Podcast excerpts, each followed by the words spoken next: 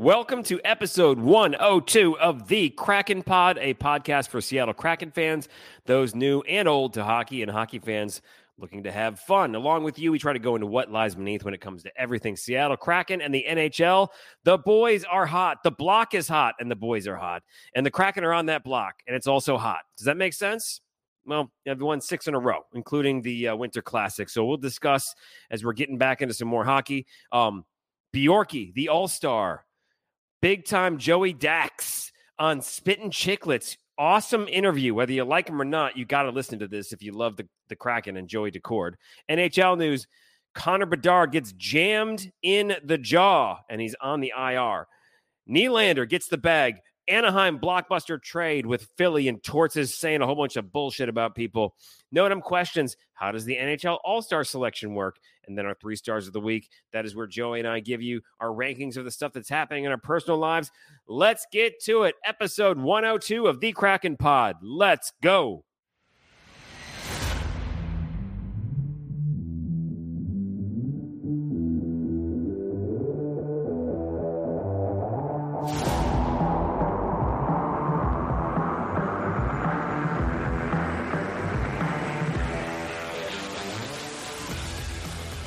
What's going on? My name is Jeff Januszek. This is my friend and co-host Joey Cirillo.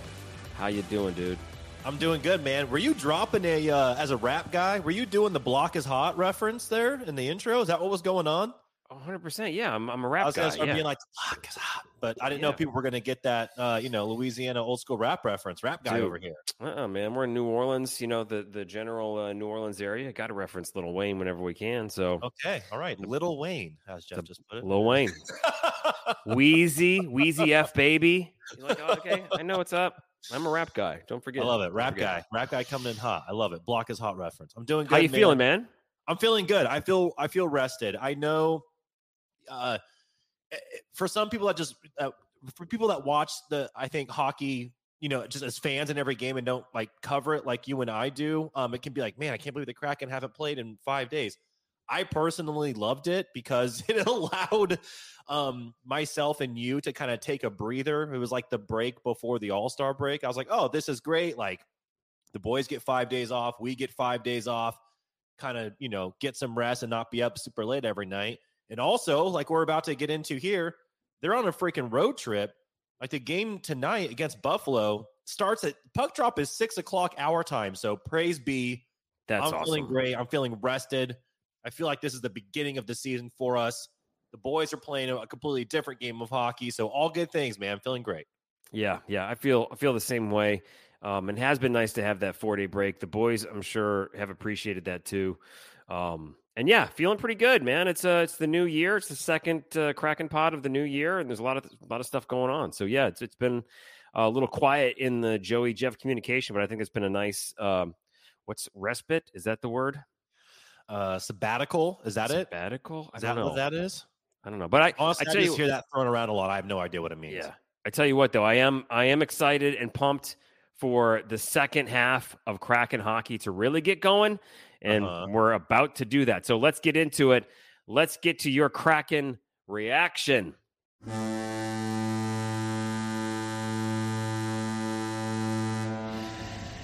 So there's really only one game to talk about since our last pod yes and they did what they said they do. They were who they said they were. They came in and they pumped a bunch of goals in on the uh, Ottawa Senators as they should have. The Mhm. Senators are not a good team, and Nope. the Kraken made themselves look like a good team by beating a not so good team. Yeah, I mean, this is exactly what we talked about on last week's episode. The boys were hot, right? Riding the Winter Classic, five games in a row, nine game point streak, blah, blah, blah. And you and I were looking at the schedule. We're like, Ottawa, not a good team. Home game, two days after the Winter Classic. Boys are still going to be riding those waves. Said it was going to be a W. It ends up being a W. The Kraken win four, four to one. They've now won six straight games in a row, 10 games in a row with a point, which is a franchise record. And now our boy Joey, pro Joey Pod, stays hot. Daccord has 32 saves. At one point early on in the game, the Kraken on the PK. It's a five on three scenario. And Joey Daccord basically gets the puck like in the crease. It can easily ice it down and instead decides like clear the puck all the way up the ice and just kind of stretch it.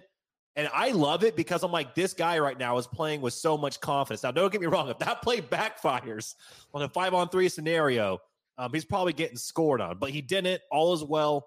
I love the confidence that he's playing with. I love the confidence the team is playing with.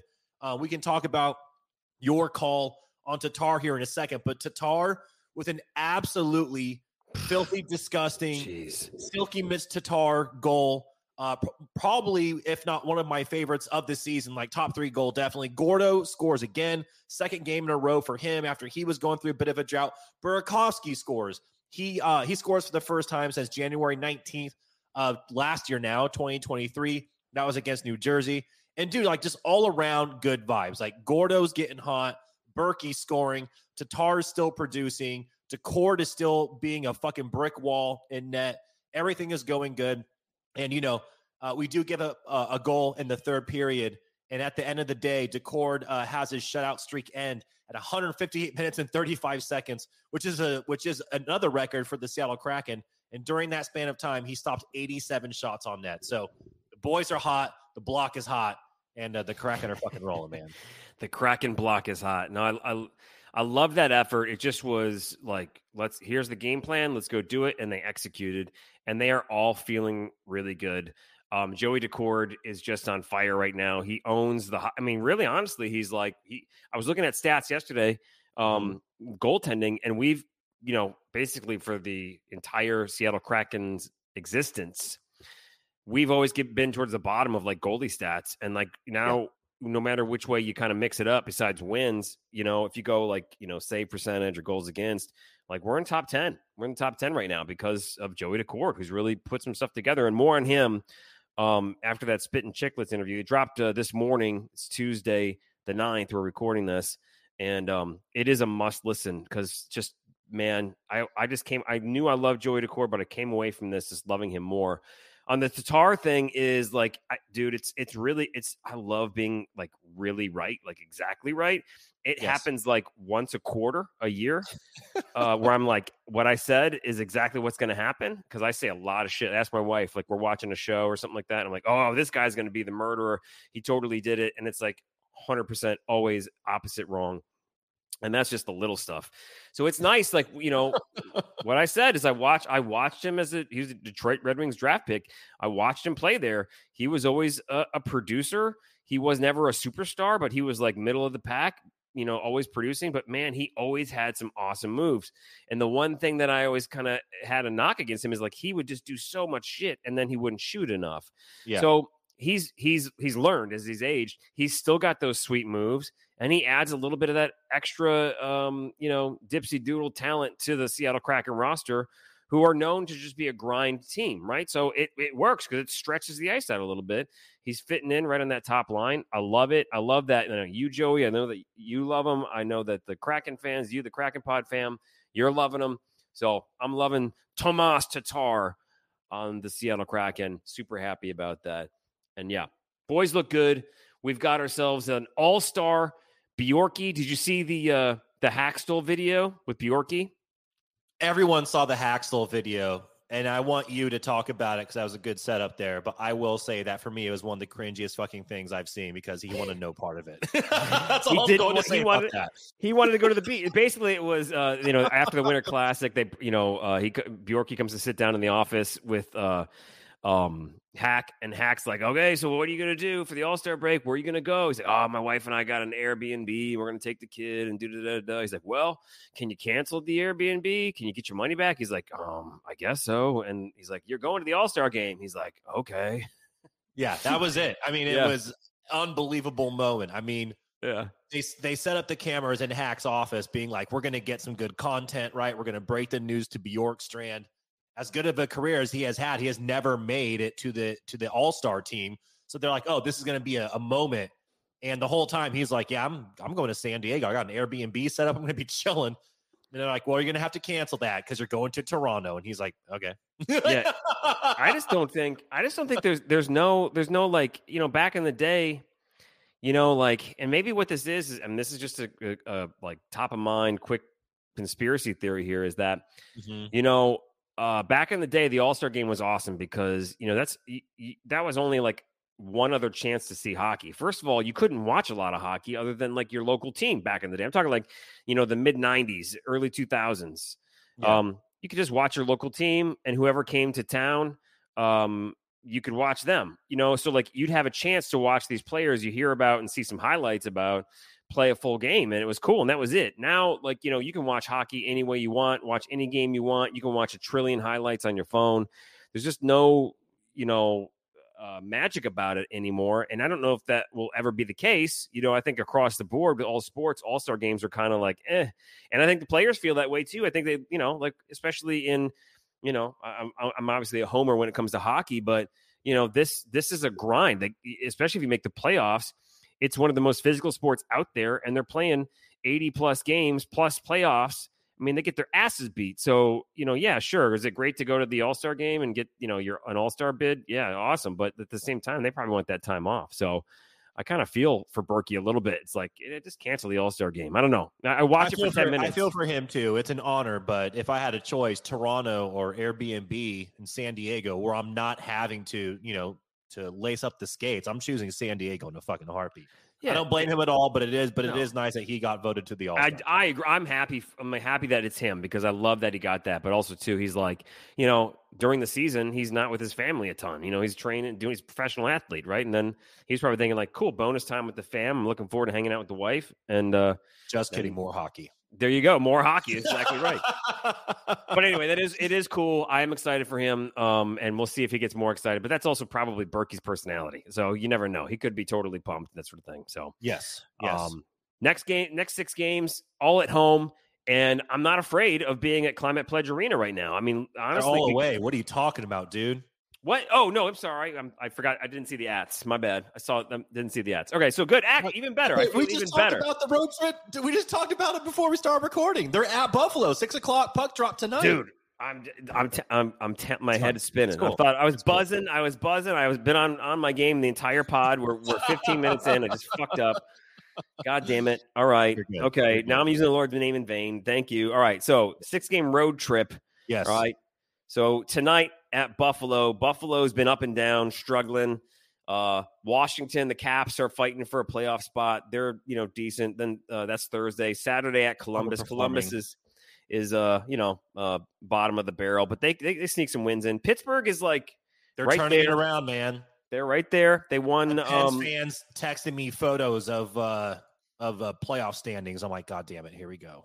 Yeah, Pittsburgh's always going to be around, and they have to. They have to because you know they got the new leadership. They've you know Sid and Gino on their uh, you know their swan song here. They got to get in the playoffs. They got to do something, and they're looking pretty good. Last night they beat uh, Philly, Yeah. uh, pretty good, and you know Philly's been one of the hotter teams. So, Four to And one. then- yeah, they they stomped them. mhm. and then the Rangers on uh, Tuesday, which would be awesome to see in New York. It'd be cool New to York, get a win man. there. Yeah, Kraken in the garden. Mhm, It's. I mean. I hope the boys are rested because those five days. Again, I'm sure they really did appreciate that. But uh over the next seven days, counting tonight, like you just like you just mentioned, five games in seven days is no freaking joke. And I'm looking at especially Monday and Tuesday of next week. That's a back to back.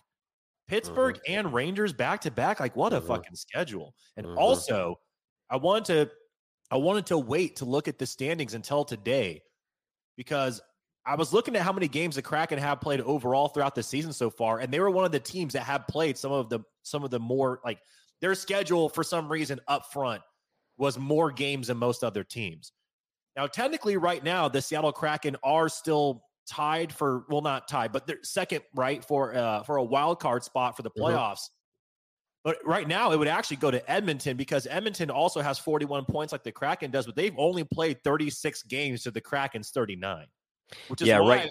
Which is why I wanted to give it a couple days to let some of these teams catch up and play a couple games to to see where things are starting to shake out. So you have Edmonton with 41 points, but again, three games less than the Kraken. Uh, the Blues at 41 and Arizona right behind at 40. And then you have Nashville at 45 for the first wild card spot. But They've actually played 40 games this season to the Kraken's 39. So, anyways, that's why I wanted to wait a couple days to see how things start to shake out because the, the boys just got five five games off or five days off rather, but now they have a they have a really tough slate coming up ahead. This reminds me of the road trip from last season. And mm-hmm. I'm not saying this is make or break, but this is definitely a new year 2024. All right, you boys are you, you're rested, you're ready to go. You might be the healthiest you've been all season, minus like the opening day, and it's time for you to go out there and make some noise in the league. And you and you have you know these five, well, six games coming up uh, over the next week, and it's going to be tough. It is really tough in the Western Conference right now because you, you know you mentioned the the Preds, then you got Oilers, Blues, Kraken, forty one the Yotes at 40, the Flames at 39, and the Wild at 38. And really, like it's the Ducks, the Blackhawks, and the Sharks way behind. They're done. Um, what I love about the Kraken is that goal differential keeps shrinking. The difference between how many goals they've scored uh, yeah. and yeah. given up. Yes. Now at uh, minus nine, which is pretty awesome. almost to the positive. I know. I keep tracking that too. I think it's like minus like 30 or something at one point. exactly. So, you know, I love that that that they're trending that way. And um, yeah, I mean, look, they've also too. They played like I don't know. They played in like most. They played in so many one goal games, and uh, I, I think if they can get points, like which they've done a lot, they've gotten points in the last what twelve or thirteen games. Um, 10, yeah. Yep, and uh, well, no, they actually in like in like they've gotten points uh, in the last like twelve or thirteen too. Like they've gotten a point. Like they even though they've won six in a row, they've gone 8 0 and 2 in the last 10. They've still gotten pulled points away in the last like 12 or 13. It's crazy. But they, um, they, they, they've got a really good shot here to make something happen. They don't have to win all these games, but I think what's cool about it is they're figuring out ways to, to win the games that they were losing in, in the close battles in the first half of the season. So things yeah, are coming together. sorry, go ahead. No, I was, I was going to say things are coming together. What were you going to say? Uh, that the for me the biggest thing that I've been beating the drum on all season. And I apologize if I've been saying it too much, but I just I haven't, you know, up until this recent winning streak, I haven't seen the boys be able to take, you know, momentum from a win and carry it over into the next game. And a lot of times they're carrying it over to a game where it looks like the Kraken could get a win and they would just kind of fumble it, right? Like they would just completely mess it up and fuck everything up, which is why I hit the panic button late November. Um, that has not been the case with this winning streak. And the big and the big game for me was I was looking at the Ottawa game because I'm like, this is not a good team. They're coming in the climate pledge. But you know, the Kraken are coming off a, a game where, you know, you beat the defending Stanley Cup champs. It's the winter classic. There's a lot of stuff, right, that goes around the event, which we'll get into when we get into uh, Joey Daccord's interview here. Um, but there's a lot of stuff going around that. It's an emotional thing. It's kind of like a not like a hangover from it, but there actually might be a hangover from it. But there's also stuff that kind of uh, follows it and everything. And it's just one of those things where I'm like, is this a game that the Kraken are going to mess up because Ottawa's coming into town? They're still kind of riding that high, but they took care of business. They looked really sharp, and I'm looking forward to them doing that on this road trip. Yeah, and I think that kind of brings us uh, to talking about this Joey Daccord interview on Spittin' Chiclets because he gave so much awesome insight into you know who he is, you know how he's gotten to this point, and how the team, as in the Seattle Kraken, are. And uh, I know I listened to it, Joey. You listened to it. Yep. Uh, I think we can both agree he's got a fantastic personality. No, no wonder the locker room seems to love him, and he's a great fit. And the vibe that he gives off, like just on the ice, and when he's you know taking the helmet off and yeeting fish into the stands and having fun with things. Like you can just tell he is a positive vibes only goalie. Would you agree? I could not agree more. And uh, there's a lot that we can talk about in regards to this interview. Um, I'm not trying to skip ahead or anything. I know you, you have a bunch of notes here. I think a thing that really stuck out to me, and, and we're not even talking about his right his play lately, which has been one of the best goaltenders in the NHL it's just his attitude towards everything, man. I mean, this is a guy that his entire life has had to fight for every position he has had. And he is a relentless competitor. They were talking about a game at ASU, like his, I think it might have been, his first game actually. They were playing Notre Dame and they get shelled by like nine goals. And I think like after the first, they were going to pull him. And he was like, fuck no, keep me out there. Like, I'm not going to be like, you're, you're going to have to like force me off the ice if that, if that's what you want me to do win or lose, like that's just kind of my mentality. I just love that. I love that his dad is a goalie coach. Obviously, has helped him out through his career and still continues to help him out. And the big takeaway I had from it was there's a quote that him and his dad have been sharing with each other recently uh, from Kobe Bryant, rest in peace. And the quote is, "Win or lose, you go, you get up and you go to practice the next day." I'm like, man, that that's not emblematic of the dude that I want minding the fucking net for the Seattle Kraken. That I don't know what is because that's the guy that I trust, and that's the guy that I want, uh, you know, as goalie for my team. Dude, wrote that in the notes. Loved that. Just you, the like this, the energy he gives off is purely just get up, move on, do the thing, keep it up, and. Yeah you nailed it when you, you have got to listen to this this interview. Uh, you nailed it when you said he he's had to fight for everything in his entire life, yep. um, to get where he's gotten right. And um, you know, if you say what you will about the Chiclets, but you've got to listen to this if you're a Kraken fan. Joey is our goalie, and it, honestly, while listening to him talk, I was like, man, what's going to happen? You know, Grew's getting healthy. I mean, I really, I mean, I don't I don't know if I want Grew back as the starter. I think this is a Daccords team. So, you know, it, it, made me go like, oh boy, I really like this. Plus, American as fuck. Love it. He's American. He's from Massachusetts, which is great. Uh, just a heads up: the interview starts in the latest episode at two hours and eighteen minutes in. If you want to skip right to it, right? Or you can go, um, uh, and this is me being a nerd, but you can go two hours and fifteen minutes in because they kind of they talk about the Seattle Kraken, and then they lead that into the Daccord interview, which is kind of nice, and they say a there lot of a lot of behind the scenes stuff with the team and what was going on at the Winter Classic, which is really cool to listen to. Yeah, you're right. You're right. Absolutely. Great thing. Uh, Joey mentioned his dad's a goalie coach, been running a goalie school for 25 years. I didn't know this, um, mm-hmm. but he uh, his dad married his mom while dad was uh, playing in Switzerland. So Joey's got a Swiss.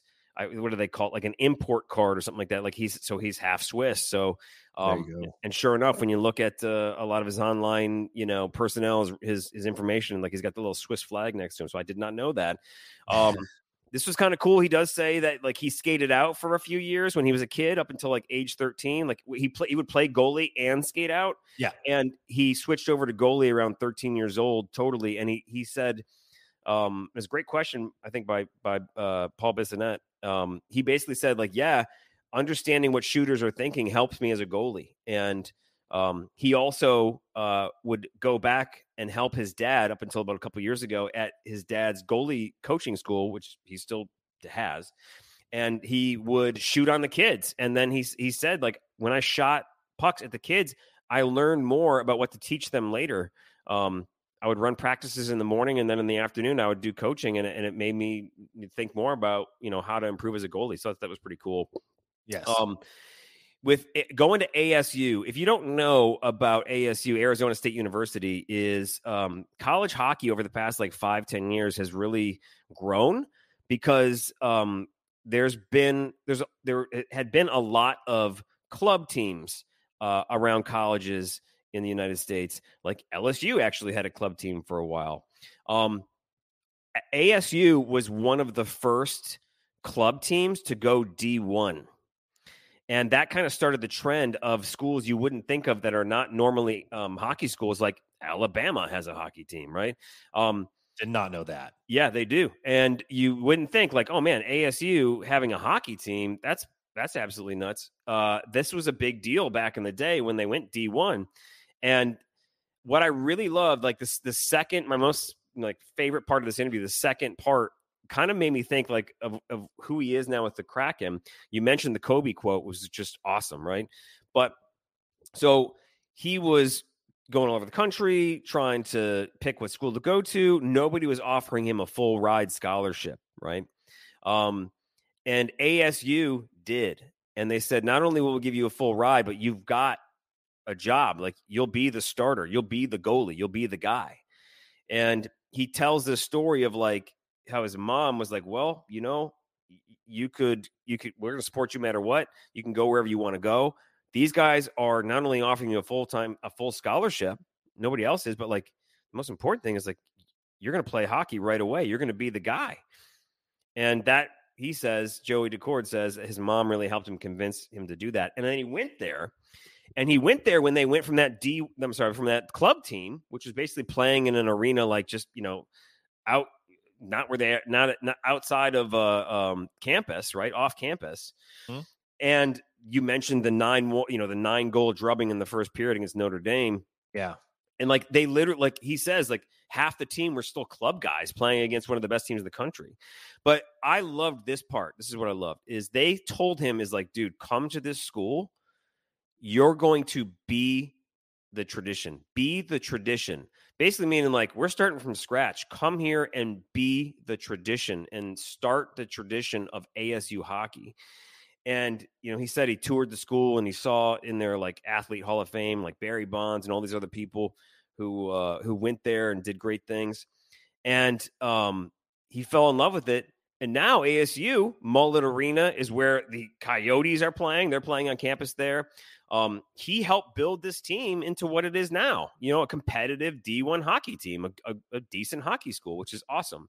And that made me really think about the Kraken. You know what I mean? Like you know, here they are, year three, season three, and they're still, you know, building tradition, and he's part of the tradition, right? So, totally love this interview with Joey Daccordia on Chiclets. He talks about a bunch of other stuff. Uh, the the Coachella Firebird run last summer really, I think, helped form him to be the goalie that we know today because he played 26 games in a row, went on this crazy playoff run. Obviously, heartbreaker at the end um, mm-hmm. losing, but he says that helped him prep for his NHL starter life, which is awesome. Um, they asked him about, you know, what happened with the slow start for the Seattle Kraken, and he said, you know, he, he actually thought that they started off, you know, decent, but they found ways to lose, which is what we saw, which is what you as a Kraken fan saw, is they kept finding ways to lose, and he said that over the past couple of months and heading into now, they've really tightened that up and they've realized that, you know what, we did overachieve last season going to the second round of the playoffs. We we came into it thinking like, okay, cool, we got this thing down. Well, guess what? The NHL is a grind, it's a machine, it'll beat your ass down. And that's what happened in the first half of the season. And he basically says they found ways to lose. Well, now they're figuring it out that they are everybody's got to grind every single shift, every single line, everybody on the ice. They've got to grind, grind, grind, grind, grind and uh, that's why they're turning it around, and that's why they're playing so well. Um, and then, really, like one other thing is he did say, and this is pretty cool to hear these sorts of things. I love this because there's a lot of you know teams in pro sports that are shit teams, right? And they don't take care of their people. Um, but he said the Kraken are a first class organization and they treat players well. And one of the stories he told was the night before the Winter Classic. Um, they hosted a party for the players, but the players were allowed to invite their entire friend and family group, and a lot of people came into town. Obviously, three hundred people were at this dinner. Yeah, and like the Kraken picked it up, and it was just this huge, huge dinner for all of them. And Joey said, like this, they're they're a first class organization. They take care of players. They love us. They take care of us, and they really, truly, uh, you know, have built a family. And you know, when the team and yeah, sure, your uncle Uncle Doug, sure, bring him in. Yeah, absolutely, no problem. You know, like when they do that sort of thing, you could tell that really had an effect on him. You know, yeah, he also said that he was looking around at one point during the dinner and he was like, Man, this is great. I hope we don't get fucking shelled tomorrow in the classic. like, what a beautiful moment. I hope we don't get just smacked tomorrow. yep. Yep. And uh exactly right. And uh he also was like just in awe of like the winter classic and and when he described what what happened to him in the winter classic, it really was like, man, what a magic moment. And, you know, we've got everything Seattle happening. He says, I don't believe him on this part. He says they I do. I knew you were gonna say this. I believe him, but go ahead. The fish, he didn't they didn't think they didn't know the fish were going to be tossed in front of them. He said they didn't know anything. They didn't know that they were going to be walking out there for the anthem. They didn't know about the giant flag, none of that. He said they told them like basically when to get in the tunnel, where to line up at. And then from there on, they were just being directed. I actually firmly believe um, that that the players had no idea about any of that stuff. And maybe a big reason for that is to kind of i mean i'm just again i'm just kind of thinking of why you would not tell them. You want to keep them focused on the game. I don't want to be like hey you're going to go out and then by the way we built a fake dock. We're going to be throwing fish by your head. Oh also anthem. Kids going to be shredding guitar. Helicopter going to be guy hanging from it. Like I, i'm not telling them any of that shit. I'm just like hey get in the tunnel. Be ready to go. Line up and then do the thing yeah, you know, I, I believe it. I, I, that the fish tossing, like we're the fish tossing dudes. Uh, what what's the name? What, what's the name of the market? X Place Market. Right. So like, uh, are they just that good? They have to be because like the guys didn't react. The fishes were whizzing by their face. The fish were like just flying by their face. The dudes didn't react. Like the players barely flinched. Yeah, I mean the timing was good. I mean they've obviously been practicing that shit. They probably had like people walk by and pretend that they were the skaters, and dudes were tossing fake fish and the whole deal. Hey man, listen, the setup was perfect. It was great, but yeah, he said that they had no idea about any of that stuff, and then all of a sudden he's like, "What the hell is this?" yeah, yeah. Overall, Joey Daccord just I, after you know I loved him. I've loved what he's been doing, but listening to this guy talk, and he's just so normal. And I've listened to a lot of hockey players talk on podcasts and on TV in my many years of watching hockey. And he just was so personable and natural and just seemed like one of the guys talking about hockey and, you know, professional and just saying great things and inspirational and funny and natural. Like it just made you go like, damn, I love this guy. So uh loved it. Spittin' Chiclets episode from Tuesday, January 9th. Uh, like Joey said, start about 215 in because they actually say some good things about the Kraken and they don't always do that. Um, Joey Daccord is that guy. Uh, and it made me in the middle of the, I was running on the treadmill, listening to this thing. And in the middle of it, I was like, oh man, like, what are we going to do? I mean, we have, to, we kind of have to stick with, with Joey Daccord and I'm cool with that. You got to ride the hot hand. I actually talked about this on Kraken Pod after dark after the last game against Ottawa, but I don't think it's even a debate and we don't need to get into it. But I, I my whole stance on it is, and you talked about this, it's like the team can get hot when a goalie gets hot, right? And you kind of have to ride that wave. Like you ride this wave with Daccord as long as as long as possible. Because if this kid's playing like this, which he is, you have to keep riding that because now you went from dead in the water, right, to fighting for a playoff spot, and you have no other option. Like you keep you keep riding with Daccord. Yep. So totally pumped for this stretch. I want to see these guys roll into here we here we go a January road trip. Let's see what happens. I want to see Joey continue to to thrive, and yep. I think no matter what happens, if he gets shelled in a game, I love that quote: "Win or lose, you get up and go to practice the next day." Rest in peace, Kobe. So Joey Daccord just killing it, crushing it. American, love it, so awesome. Fuck I'm, yeah! I'm proud. I'm proud that he's our goalie. So. All right, so some of the things that are going on in the NHL. Um, just the other night, uh, Connor Bedard goes on long-term IR. The kid, after just, by the way, um, on, on I'll talk more about this on Sunday. I was at a uh, Krewe of Cleopatra Mardi Gras shit. Uh, my wife, uh-huh. we we were doing family float day. I'll explain later. And a kid walked in, obviously Chicago family, he had a sweet Connor Bedard jersey on. And uh, I was and probably like nice way to jinx the team, kid he was like 14, 15. And um, I was like, dude, that's a sick jersey. He's like, oh, yeah, yeah, thanks, man. I was like, I'm a big hockey guy. Connor Bedard, it's sick. I talked to him for a few minutes. He was like, I think he was fired up because I was the only person in the entire spot of like, you know, uh, 2,000 people that knew who, who he was. So he was fired up. Sweet jersey. But yeah, Connor Bedard, he got smashed in the in the chin, broke his jaw. Is that what happened? Fractured his jaw and I, I don't think we'll ever get to see this but i would love if we ever got a stat on how much money all these betting websites and apps just made on all the people that took connor bedard for rookie of the year because he's not going to get it unfortunately. I mean it, it sucks for the for the it sucks for connor bedard and it also sucks for the sport of hockey because the, the reality is like when he's out on the ice the nhl is better and I don't think it was a dirty hit. It was a defenseman as Brendan Smith that hit him. He didn't leave his skates. I think it was kind of a bang bang play. Um, and you know these kind of things happen. And uh, a lot of people were drawing some uh, comparisons to the hit that took Maddie out last year, right before the All Star break, which is also kind of ironic with this timing. And just basically saying like, if Maddie Beniers is the same height as Connor Bedard, like I mean, it's a couple inches difference.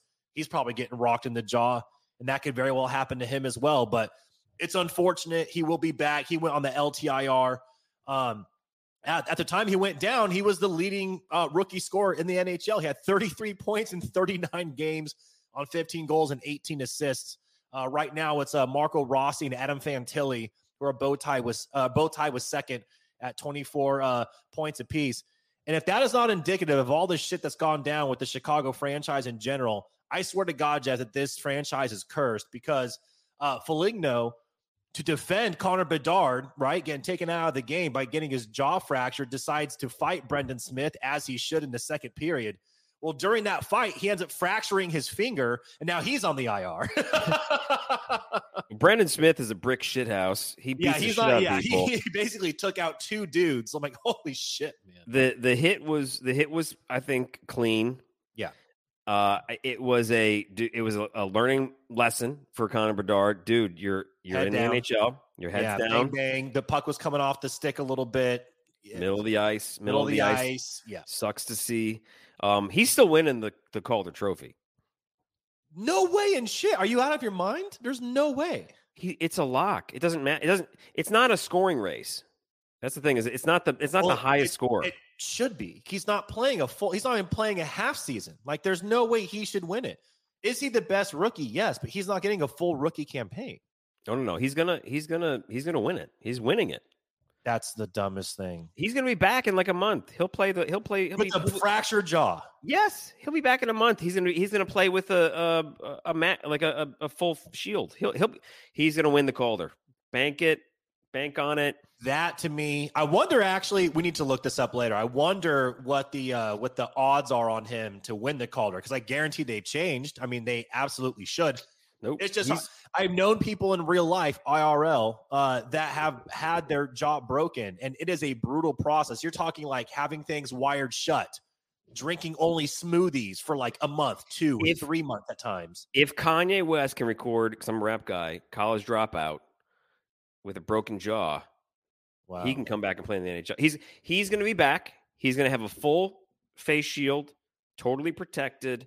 He'll be back. What is it? January? Yeah, he'll be back by March. No problem. Easy. He's How winning. How much weight is he going to lose when all he can do is just pound freaking green juice smoothies all freaking day? he plays for he plays for a pro sports team. They're they probably are like going to inject him. He's probably literally in like a tub of goo right now, like in the Matrix, just being you know pumped with everything. He's he's he's Yeah. like literally the face. He's the future of the NHL.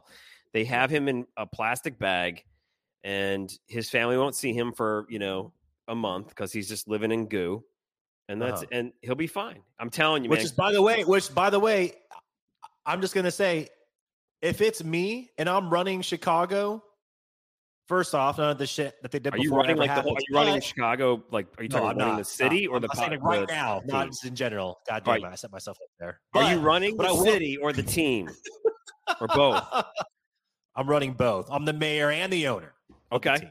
This is cool. No, what I would do is I would shut him down for the rest of the season. I don't want to rush him back. I don't want to put him out there still exposed. He's recovering from a fractured jaw. Like they're not going to make playoffs this year. What is the point in rushing back a superstar just so we can be like, look at this superstar? Because if I'm being a dick about it, I'm looking at it from a financial standpoint. Guess what? Everyone has already paid for those season tickets to see Connor Bedard.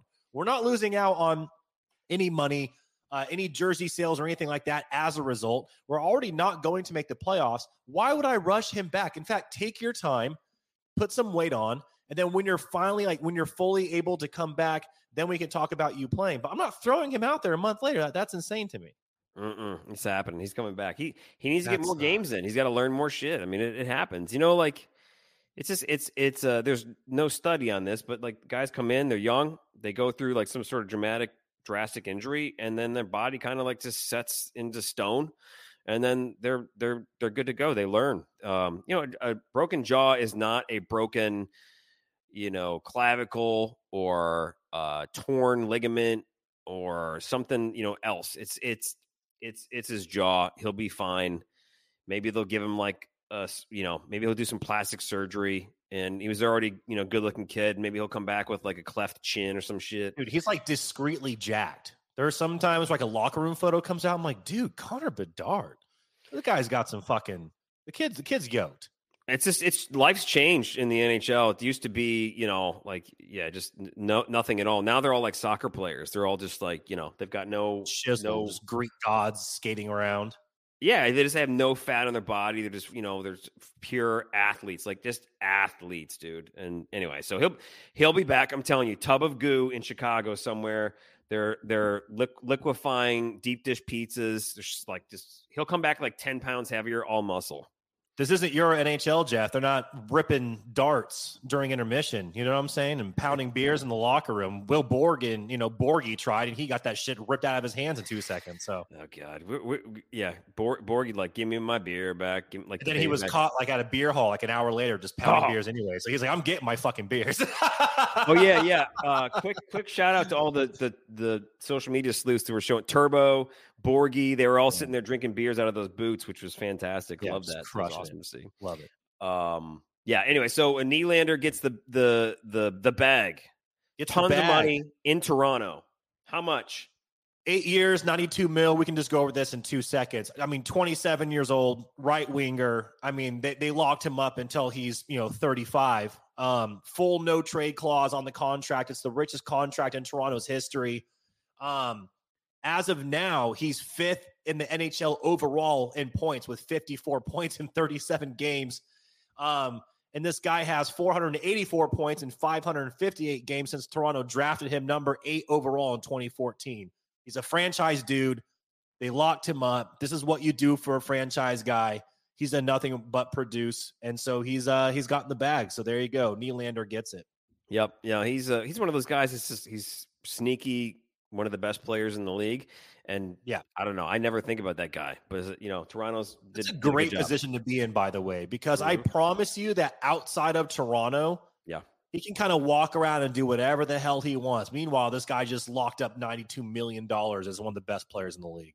I know it's pretty crazy, man. Imagine if he was in the NBA, he'd be making you know double that oh, easily. Oh, ninety-two million dollars in the NBA is like the is like the guy that comes out. That's like a six man. That's nothing in the NBA. I mean, shit even in baseball, like Teoscar Hernandez. I know you pay attention to the Mariners, Jeff, because you love them so much. Oh yeah, yeah. Um, he had a shit season last season, and he just signed a one-year, twenty-four point five million dollar deal to go to to go to the Dodgers. So I'm yeah. like, yeah. these guys are just getting paid. The yeah. NHL compared to you know other major leagues in uh, you know the United States at least, these guys don't get paid shit. Yep, no, you're right. Uh, Nylander, sixth leading scorer in the NHL. It's like what? Yep. Who who is yep. that? Okay, sweet. Wow, that's cool. awesome. So what happened with this trade? Dude, I actually didn't even know what happened with this trade. I have no idea. I didn't even hear about it until you mentioned it this morning. So this is a I'm surprised that you didn't see any any of this and, and and again I have to preface this by saying this is one of those things where I see a trade goes down I recognize that it's a blockbuster trade in the NHL um, you know and with you know the Kraken you know facing Anaheim a lot over the course of a season this is something that I want to pay attention to and the, the, the, very quick version is the, the Philadelphia Flyers end up trading their their fifth overall pick from 2022, Cutter Gauthier. And by the way, I actually watched YouTube videos on how to pronounce his name, so I didn't come here and fuck it up. Pretty um, awesome. Thank you. Uh, this kid is ridiculous. Um, again, fifth overall pick in 2022. They trade him over to Anaheim for Jamie Drysdale and a sixth and a, oh who was the sixth overall pick in 2020 and a second round pick uh, for 2025. So basically, uh, in return, they are getting a right-handed shot defenseman in Jamie Drysdale, who I actually have on my fantasy team. Very familiar with him, um, and a second-round pick in 2025. Um, the reason why this is a big deal is because Cutter, who was with Philly, who is now with Anaheim, has never actually signed his entry-level deal with Philly. So this is one of the rare examples of, you know, getting a guy and drafting him and being unable to sign him. He's still playing with Boston College. Um, he's doing great with them. Uh, in 17 games this season with Boston College, he has 23 points. He just won gold at the World Juniors, having 12 points in seven games. USA hockey, baby. USA hockey on the rise. Best everyone knows Canada is always number two. It's how it's always been. Um, and that's tied for that's tied for the most in the entire tournament. I mean, the dude is an absolute stud. Now, so I saw some inside sources come out today. It's like, okay, you're looking at you're looking at this and you're thinking to yourself, like, why would Cutter be traded away? I mean, the guy hasn't really skated for Philly. They have a franchise guy just kind of waiting, and he's super fucking young. He just drafted him fifth overall. And some inside sources from this morning came out and say that he wanted out mainly due to two reasons. One is the new general manager with Philly that he didn't trust, and that's Daniel Briere. Um, and the second being the coach. He did not get along with Torts at all. He wanted out. Um, apparently, uh, Briere uh, flew to the World Juniors because he wanted to talk to Cutter in person and really try to sell him on the future of the organization. And Gauthier wanted nothing to do with it at all. And last night it was interesting because you mentioned how Philly Del uh, Philly uh, they played Pittsburgh. They lose four to one. And after the game, the trade goes down. And Torts, the head coach for Philly, which Jeff, I want to get your opinion on this. This is the best part of the trade. This is literally what, he, is, what yeah, Torts is. It's the best part of the, trade. I sh- maybe I should have led with this, but Torts on the trade quote about Cutter says, then we do not want you. I don't know Cutter from a hole in the wall. I am not too interested in talking about him. I would rather talk about Jamie. He is the guy who is coming here. Full stop. Like that, that is the quote from the head coach after you trade after you trade away what could be, you know, like a franchise player. Oh, and by the way, Anaheim is loading the hell up. I mean, the fours that they have on their team are absolutely ridiculous. To get Cutter on their team uh, and add to that depth actually makes them a lot scarier moving forward. And as far as Drysdale is, confer- uh, is concerned, I actually really like this kid he just has not been able to be healthy at all. He had a really good sophomore season in 21 through 22. He had 32 points in 82 games. Over the last two seasons, he has only played in 18 games over the past two seasons combined. He's played 10 games this season. Uh, he's got a time on ice average a little over 21 minutes a game. Uh, in those 10 games, he scored five points, but he is a top blue line blue liner guy. He just can't stay healthy but he's still really young in his career. And they're expecting him to get like a top four role in some serious power play minutes with Philly. So I'm rooting for him to turn around his career. But as far as like, you look at potential of these skaters, I mean, you got to look at Cutter, and you're just like, I just feel like Anaheim kind of hit this out of the park because you're really banking on Drysdale to stay healthy. It's all culture, man. It's all culture. Is Philly's invested in John Tortorella, who is polarizing and old school, and he's not a tender-hearted you know, oh, let's let's have a, a kumbaya, uh, the the dinners, the feel good, this sort of stuff. Like, I mean, sure, some of that happens, but like he also too, he he is he is the type of guy that he is good at coaching guys who need to get their ass kicked and need to get their their, their motivation through basically being yelled at. And if you're not performing and not doing your thing, you, that's torts. He's it's he's a legend, uh, and like a could be a positive, could be a negative legend status in the NHL over the years. But that's who he is. That's who Philly's invested in. Philly, hard nosed town, blue collar. We know that Philly fans are absolutely insane um, and and like crazy. Um, and they love they probably the Philly fans are like torts, honestly, in in my opinion. So you got Anaheim, who's kind of building a culture of uh uh you know they're invested in um dang it, what's his name? Why am I totally blanking now? Um Michigan man, help me out here, Joey. Who are you talking about? I'm talking about Anaheim. Yeah, yeah, Trevor. Yeah, come on now, man. I know it's been. It's. I'm, I'm just, just get. I need a few podcasts to get into 2024 here, You're but fine. like, they're, they're talent, culture. They're building something where they want. They're all the young players who I think want to have like a really um I honestly like the Seattle Kraken. Like Seattle Kraken sound like they're, you know, they're tough when they need to be tough, but also too like they really invest in taking care of the players and making sure that they all feel good. And they're definitely, I would say, probably not thinking too old school when it comes to player management. Whereas Philly is probably going to be a little more hard ass about it. So he wasn't yes. a good fit culturally, and no. that's it. And the best part about that that the best part of that trade is going to be the torts comments. I love it, and we'll see what happens. But uh, the Flyers have something going on, and they're shipping guys out who just aren't a good fit. So they're invested in being hard asses. Anaheim's invested in being, you know, all about the players. And if you, you know, if you want a smoothie, we'll make you a smoothie, no problem. And I think, uh, or milkshake, and I think Torts is going to drink your milkshake and say "fuck you." And not a lot, by the way, has come out on Gauthier's side um, from like his agents or anything like that. But um, it was released today that in a couple of days that they're going to kind of reveal some more stuff coming out um, to provide some more insight into why he was like, "Get me out of Philly." Aside from you know not getting along with the general manager, really trusting the general manager and Torts. Um, I don't listen. He's young. I don't blame the kid. Like if I'm him and you know, and I want out, and then I I turn on the TV oh, and I see Torts just trashing me on TV. I'm like, bro, I'm not I'm not letting you have have the last fucking word. Like I'm gonna say, I'm gonna say my side too. So I just think it's it's just crazy, man. I mean, like the I- more the more I I'm get sorry. into hockey, the more you know I see I see something like this go down, and I'm like, you know what? Let me spend some time and do some research so I can get a better understanding of it. And you know, things that help me out is like trying to pull up comps from like other leagues. And so I went back and I looked at I'm like, okay, I've been watching the NFL my entire life. I'm very I'm very familiar with football. Let me look at the 2022 draft, look at the fifth overall pick, um, and just kind of see exactly who that player comp would be, because that is when you know Gauthier was drafted. And that player was Kayvon Thibodeaux of the Oregon Ducks, who's drafted by the New York Giants. And in that time since then, he's become one of the best defensive ends in the league.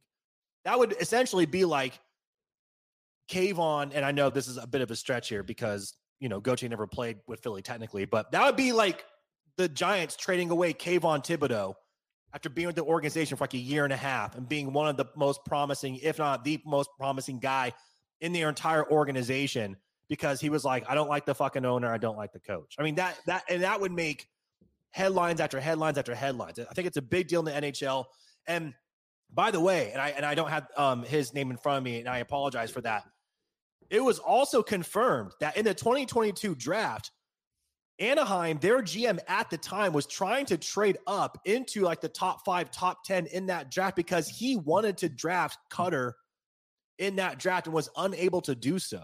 So he has been on his radar for quite some time. And when he knew that he wanted out of Philly, it was the perfect time for him to pounce.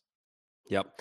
You know, the NHL is built around talent and and uh and and less of the, you know, old school mentality of just, you know, brutal beat you down hockey and uh Anaheim's invested in taking care of that talent and Philly's still kind of thinking old school.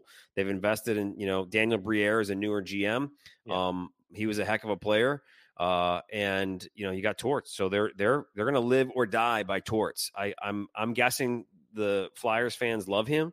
Um, so like, hey, look, if you don't want to be in Philly, we don't fucking want you. Hey, you remember uh uh they had somebody like that come to them, right? Somebody like that was Eric Lindros didn't want to be uh a Nordique. So he said, uh uh-uh, I'm coming down here to Philly, right? And Everybody, I mean, another comp that I was reading on was Adam Fox, right? Like Calgary couldn't sign Adam Fox, and he ultimately ends up with the Rangers. But Yeah. you know, this has happened before. Um, it's just, it's just kind of a, a crazy deal, and for Anaheim to kind of stay on top of a guy they wanted to draft in 2022 and were unable to do so, this is a home run for them because for them, they're like, hey, we have this blue line defenseman with a ton of potential who can't stay healthy, and we have a 20, and we have a second rounder in 2025. So here you go. Right. take the guy that we wanted, and everyone's happy. Yep, nope, that's right. Well, we'll see what happens. There's going to be more. And also, too, I, I, I'm I'm a fan of, dude. He should just go to Anaheim and he should just go light it up, and that's the good way to show uh, Philly what they missed out on. I'm not a fan of like just just you, by bringing bringing more shit up and talking about it more. You you're just feeding into what Torts wants, which is like he's going to No, I them- agree. And by the way, I also I have to give credit to Philly here because they're put in a tough spot where like this kid's not going to sign. Like he doesn't want to be a part of this organization, which is the opposite of what he told Briere. By the way, when he was drafted, he was like, "I want to be in Philly. Like I want to be in the city, etc." I mean, he, he's from you know he went to school at Boston College and he's still there, so it's close to home for him. But you know, Philly got put in a tough spot and they made the best with what they could do. So this isn't Mhm. all a knock on them. This is not a trade that you look at and you go, "Oh, Philly robbed," right, or something like that. I mean, at the end of the day, they had to make the best out of the situation, um, and they and I think they did that. So, DraftKings Sportsbook, uh, I've been waiting for this. And if you are a new customer, DraftKings Sportsbook, download the app now. Use code THPN. New customers can get 150 bucks instantly in bonus bets for betting just five dollars on hockey. Use code THPN only on DraftKings Sportsbook. Um, is they always have sweet promotions, right? And uh, in the first month or two of the season for hockey, they were throwing out like you know parlay boosts, same game parlay boosts, profit boosts, all sort of stuff, and that kind of went away for a little bit. Well, I just pulled up the app and it's back, which is awesome. So like I'm gonna opt in. Maybe I'll do a good vibes only parlay tonight for the for the uh, Kraken game. But I went in specifically to look at the odds for the Calder Trophy uh, for uh, uh, 23 24 season. And Connor Bedard, still the leader, sitting at minus 200, minus 200, which uh, I, it, from looking at a lot of these uh, awards bets, that's like a huge, like they believe that he's a lock, basically. Um, then Luke Hughes, plus 400, Brock Faber, plus 750. Adam Fantilli, it's plus 750. Marco Rossi, plus 1700 not a bad bet right there. I might have Not to put some money on. Uh, so, but anyway, I think I think Bedard's still a lock. But down download the app, DraftKings Sportsbook app. Use code THPN.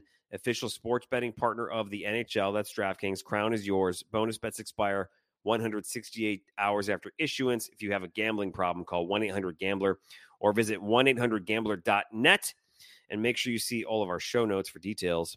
Also, too, post Christmas time here, uh, whatever you're listening to the Kraken Pod on right now, maybe you're looking for an upgrade in some headphones. Maybe you're looking for uh, something for a sweet Bluetooth for speaker for work or some sort of cool audio. What you want to do is you want to check out Raycon. Check out Raycon and make sure you check out what they have got for all of their audio. It's half the price of the Fruit brand and all those other brands with the big names, right? Because it's just it's just solid tech. Battery life's awesome. They have tons of guarantees. If you don't like it, you can ship it back. Awesome shipping all over the world, which is fantastic. They really believe that there's their audio equipment is the best stuff, and they're putting uh, basically their equipment where their mouth is by offering up a sweet deal. So what you want to go to is you want to go to uh, buyraycon.com slash THPN. That's buy, like I'm going to buy this, buyraycon.com slash THPN, and you'll get 15% off your order. So buyraycon.com slash THPN, 15% off your order. Get yourself some earbuds, get yourself some Bluetooth speakers. Check out what they got. That's, uh, again, uh, it is raycon.com slash THPN. Check them out. All right. So, our No Dumb question for this week, and it involves the All Star game. The All Star game always makes me go, ah, I don't know how I feel with every year. How do I, I don't, how do I feel about the All Star game? No Dumb questions is something like you know you a- you ask like don't don't be afraid to ask us a dumb question.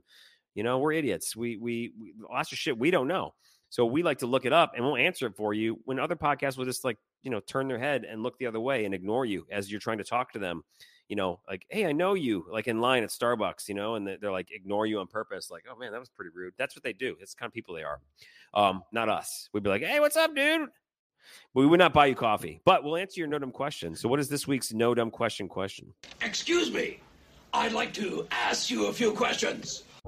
This week's no dumb question question actually comes from myself because when I saw the uh, the viral video of Hack breaking the news to Bjorkstrand, who wanted no part of it in exchange for the beach, um, when I saw that video come out, I'm like, I was surprised by by the selection, right? I mean, like Bjorkstrand is deserving. I mean, he hasn't made an All Star in his career, but now he is, etc.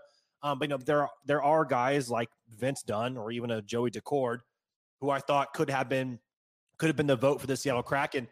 And I also thought it was really underwhelming in the way that it was done. It was like I feel like the NHL just tweeted out a graphic and they're like, "All right, here's your East Coast and here's your West." I'm like, "Wait, what the hell just happened?" Um, so I, my, the question is, how does the NHL All Star selection work? Which I thought would be Jeff an easy, an easy question to to answer, but it turns out there's a lot more to it than I thought. And if anybody has any more information, please feel free to send it our way. Um, but long story short, the first 32 players, one from each team, is selected by the NHL by their ops department. So the NHL actually selects these individuals. And when I tried to do digging into what the parameters were, lo and behold, and it's not shocking to probably anyone, but I was unable to find any information around what the exact parameters that they use uh, when it comes to voting for these two for these 32 players, one from each team. After that, there's a vote by the fans, the fan vote uh, for the remaining 12 players, which is uh, comprised of eight skaters and four goalies, which is going on right now. If you're on Twitter, you see it all the time. Like you'll see like a, a you know an individual like, "Hey, vote for Joey Daccord, retweet this, blah blah blah." Those count as a vote uh, for the fan vote. And then ultimately, two days before the actual All Star game itself, there's going to be a captain from the East and a captain from the West, and they actually draft players, kind of like a like a live action uh, fantasy hockey draft, and they draft players from the pool of players that have been selected again by the NHL Ops Department and by the fan vote for the 12. Um, and they then select their own teams from there. So that is how uh, the All Star selection works. I was honestly trying to find more information on how the ops department goes about picking these players because that's what I'm really interested in. Um, but I did find, and if anybody listening has a subscription to the Athletic, they actually did an article uh, from January 2023, so last year now, which is still kind of weird to say. Um, and the title of it is the NHL still hasn't figured out a right way to select their all stars. Um, and it kind of breaks down um, how the NHL has continued to fumble this um, and how they have not gotten this whole process down. I thought it was very underwhelming. Um, and as a newer hockey fan, I would like to see them, uh, you know, make some tweaks and make some adjustments uh, to where it, it at least make some more headlines or something along that. It's just the All Star game to me. I mean, I don't. I think I watched it for like a minute last year. I just, I just don't.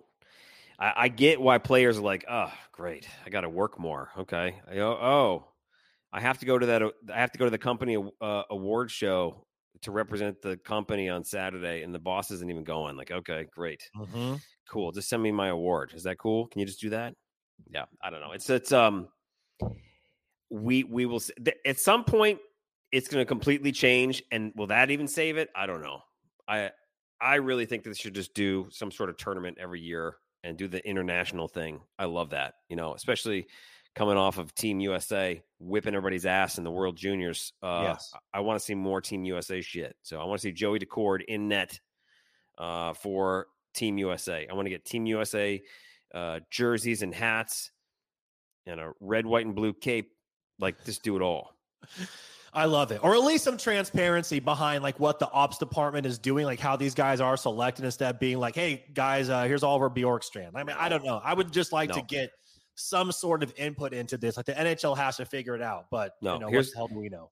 Here's what happens Bettman calls the team and talks to the coach, and the GM like, hey, um, we're thinking about what do you guys think about this? Maybe, um, okay, Father Canner. He's pretty good. He's pretty good. He scores a lot of goals. He's like, nah, he, dude, he's got some shit going on. He, he doesn't want to go.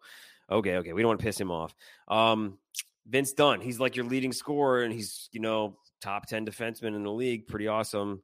No, no, we Dunner's like just crushing it right now. We don't want to mess up his mojo, so no, we can't do it. Who on the team has been an all star before? Like we don't really know. What about Well, it's Eberle. That was, I believe, was And Ebbs yeah. clearly didn't want to fucking be there. Like he just did not want to be there. You could tell that. So like, okay, um, yeah, let's go.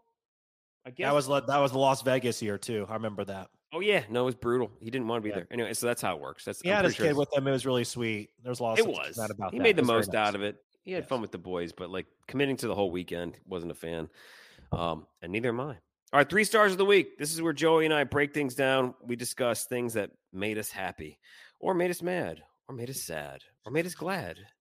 Sorry, I'm channeling Dr. Seuss here. Yeah. Um, we rank what what uh, you know our personal lives a little bit here. So uh, let's get into our three stars of the week. Joey, I think you went first last week. I'm pretty Uh, sure. yeah. So go, please, by all means. Mardi Gras season. Talked about it earlier. Um, we're getting into that season. My wife's involved in a Mardi Gras crew. That means a parade. She's got to organize all the things. We were. Uh, she has to get costumes together for like 70 women and then there's a designer that makes masks and we had to hand them out on saturday and we took the kids and we all dressed up in mardi gras stuff and there was live music and drinks and having fun and we're knee deep into it we got like we're going to a couple mardi gras balls and different things i'm doing my walking crew thing I love it. um, you know, all this shit's going on, and it's just I'm feeling it. You know, I've had one king cake so far, which is basically, and I would never say this in front of like anybody from Louisiana. It's like a giant cinnamon roll, but like icing on it. That's way better. It's way better than a cinnamon roll, but it's like that if you you know need to know, and it's delicious, and it's worth investing in one if you're not uh, in Louisiana. Anyway, all the things I'm here for it. Short season too. Mardi Gras like in a month basically. Yes. Um, and that's kind of cool too because it's going to be done. One, we're going to pack it all into like 30 days, which is awesome. I love it. I love it, man. And I'm with you there on uh, Mardi Gras. Uh, my third star of the week is a TV show. I realize I am way behind on this because it already, you know, it came out. It's one season now. It's gone. I just finally started to really give it a shot. It's Daisy Jones and the Six. Have you watched this, Jeff? I feel like this is a show your wife would like. I watched it. Um, it's ba- it's loosely based on Fleetwood Mac, right? Yes, it is. Yeah, it was. Yes. It was cool. I, I did dig it. I did dig it. I, I liked it. You know, like um, I, I I was a big time for a long time. I used to read a lot of rock and roll um biographies on, on, on autobiographies too. Um, so yeah, I, I, I need to. I, thanks for reminding me of this. I need to go back to this because it was pretty cool. I did enjoy it. I, watched like four or five episodes. It's a, it's a great thing. It's it's. I mean, it's basically it's Fleetwood Mac's story. Um, Yes, but it's pretty awesome. Music's kind of cool. I like how they do it. It's pretty neat. Yeah, music music is pretty decent. I like what they did with it with Daisy Jones and the Six, which by the way, like the actors and all them actually were singing the songs, which I thought was really cool. The main uh, individual who plays Daisy Jones, I forget her name, but she's Elvis Presley's granddaughter, so that's kind of a neat little fact there. Um, first three episodes were a little slow. I was like, all right, get to get to the part where Daisy's with the band, like let's get this thing rolling. But anyways, if anyone out there for some reason has not watched this yet, I would recommend it because it's hard time, right? Like trying to find shows to watch. Hopefully in the next couple months here, um, we get some new shows coming out um, that we can we can get back on. But right now, I'm just kind of trying to revisit stuff that I haven't had a chance to watch yet. So Daisy Jones and the Six. Awesome. Yeah, I need to, to check that out. Uh, my second star, Captains of the World. Um, my wife and I, you know, we, we love soccer, football. Um, I'm really, I always wanted to learn like how all the leagues around the world work.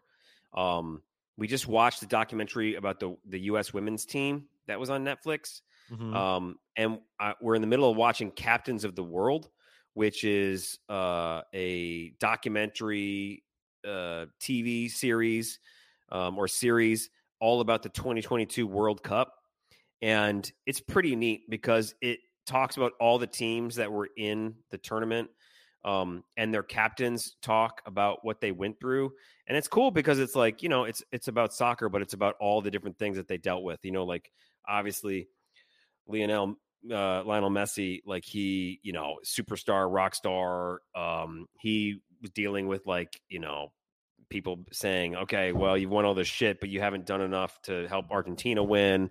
And then it was like the fading star of ronaldo um in how like he got benched you know and all this sort of stuff. And then it's like the uh, iran team dealing with all of their you know just the politics and the bad things that are going on in their country and how they came to play soccer and united japan. It's really really neat how they did it um almost finished with it. Captains of the world on netflix if you're into sports docs this is a pretty good one.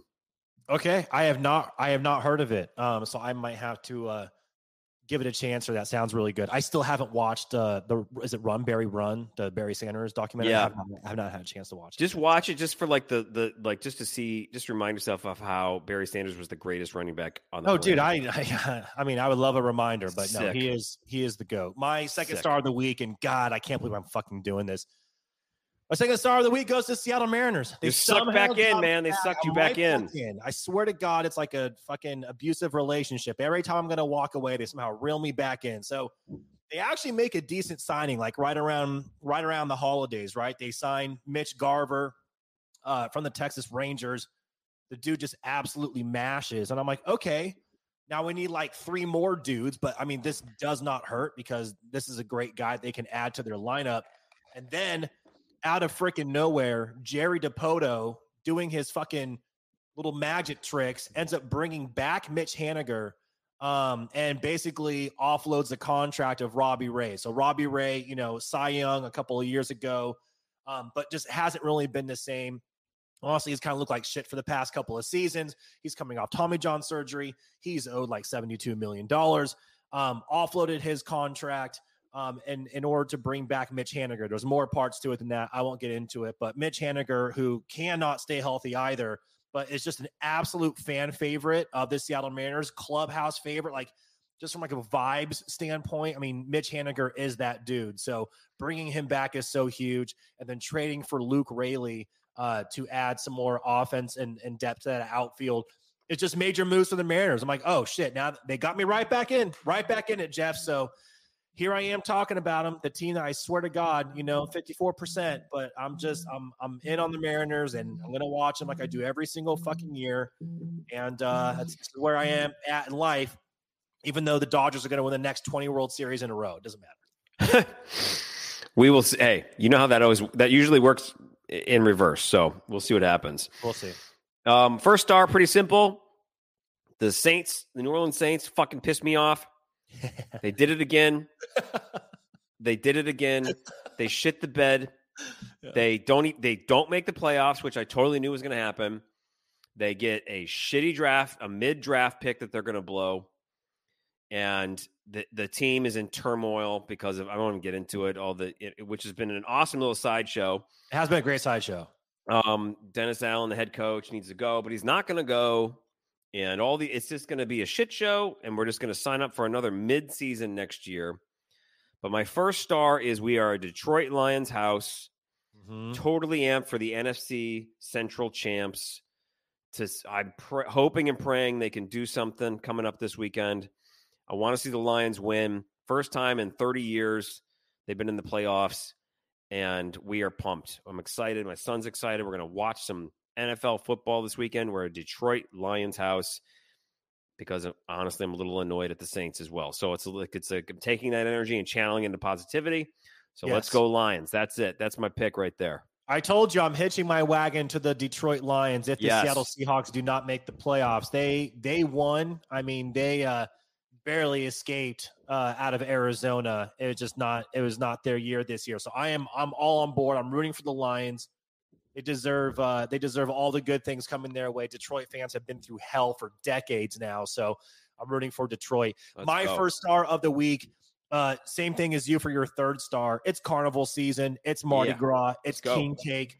Um, I actually had a uh, a limited edition almond king cake from Brennan's get delivered uh, to my to my house. They have three king cakes. They do every single year. Have you had This the is the- bananas Foster? I've had the bananas Foster. It's a little too much for me. Okay. Okay. I've also I had the bananas. pink. I'll- I've also had the pink parade. The pink parade was very good. So almonds best. That's hard. It's pretty up there. But also like almond king cake in general is just is just delicious. Like you can get almond king cake from anywhere and it's usually going to be a pretty good flavor. Um but also man, it's carnival, it's Mardi Gras, you know, and it's it's at this point every year where I kind of look around the landscape of like the rest of the United States and just kind of the world in general, right? Everyone has like their New Year's resolutions and their you know, getting back in the gym and doing all the things and and trying to be good people. Well, not us, Jeff. What we are doing is we're committing to eating and drinking in excess and celebrating because it is carnival season. There's parades. You have to do a bunch of stuff with floats. Um, there's just all these events happening all the time. I did not go to the parade uh, last weekend that took place in the French Quarter to kick things off, but I mean, from here on out, for the next basically month, um, we are in carnival and it's only going to increase over time. So I am excited. Everywhere else in the world is kind of, you know, it, life goes on as normal and the seasonal depression kicks in, but not here, not in fucking New Orleans. Uh, I totally agree. Sorry, I just, I just saw a bunch of quotes, more quotes from John Tortorella. Did he say? Did he say? Sorry, to cut into your your carnival scene. Yeah, I, say, I was done talking. You're fine. I wouldn't know Cutter from a glory hole in the wall. No. what? He did not say that. He said from a hole in the wall. If he said glory hole, though, that would be amazing. I actually would be a team torts if that's what happened. No, okay, that's just that's just we're getting we're getting trolled. I'm getting trolled. Okay, yeah, cool. you're All right, getting good. trolled. Yeah. No, he No. said, but he did say hole in the wall. Carnival season. I'm I'm with you, man. I'm with you. I was gonna say like I'm in this walking crew on uh the Friday before Mardi Gras. Are you interested in being in a in a Mardi in a Mardi Gras walking crew in the in the French Quarter? Because that's big. That's a big walking crew day. Do you kidding me? I would be. I haven't done that ever. I would be in in two seconds. You okay? So you, for real? You should come. We're gonna. Okay, I'm gonna send you the info. It'd be Send dude, me information. Man, I gotta make sure this is not just a thing you're saying. But yeah, No, no. send me information. No, I'm I'm gonna uh, I, literally it's it's it's it's awesome. And last year I didn't commit enough time to it. Like I only showed up the day of and was there for a few hours. But t- there's like a, we're gonna go down Thursday, stay overnight, and then Friday we do the thing. And then yeah, dude. Okay, I'll send you the info. Sweet. Please Yeah. do. Yeah, I'll I'll look into it. Please, Okay. please do. I will absolutely. It's you got to wear a top hat and a, and you got to wear a coat. Cool. The two things I look dumb in, but I'm excited. the sh- I, dude. We look stupid. We're, sh- we're called the Sugar Daddies. The Sugar Daddies. It's awesome. I love it. I love All it. Sweet. All right. Well, that's a good good note. Positive vibes only. Look at this. We're gonna have a walking crew. Um, I do have a cane that I walk with. It's and it is an it is a uh, an anchor uh, for the Seattle Kraken. By the way, at the top of that cane. Stop it. Really? Yeah, that's right. I bought one specifically for that. I might deck out some blue um, accents. So we'll see what's up. it. Please right. do. Please do. That let's do it. We're hey, we're the only uh, Seattle Kraken podcast that's all about Mardi Gras. So we got to own it, man. So, all right, great week ahead. Let's go Seattle Kraken. The vibes are so good. Let's continue that. I know we're going to be talking about more good vibes next week. So have an awesome week, Joey. Eat some king cake. I'm going to buy another one yes. uh, today, and we'll see what we get. But uh, have an awesome week, and we're going to leave you with our chirp of the week. First part of Kevin's question, uh, Danny said that Cutter didn't want to play here in Philadelphia and didn't want to play for the Flyers. What's your reaction to that? then we don't want you. I believe you've met Cutter Gauthier before. Were you surprised that he I don't know Cutter from a hole in a wall, you know. So, and I'm not too interested in talking about him. I'd rather talk about Jamie. He's the guy that's coming here.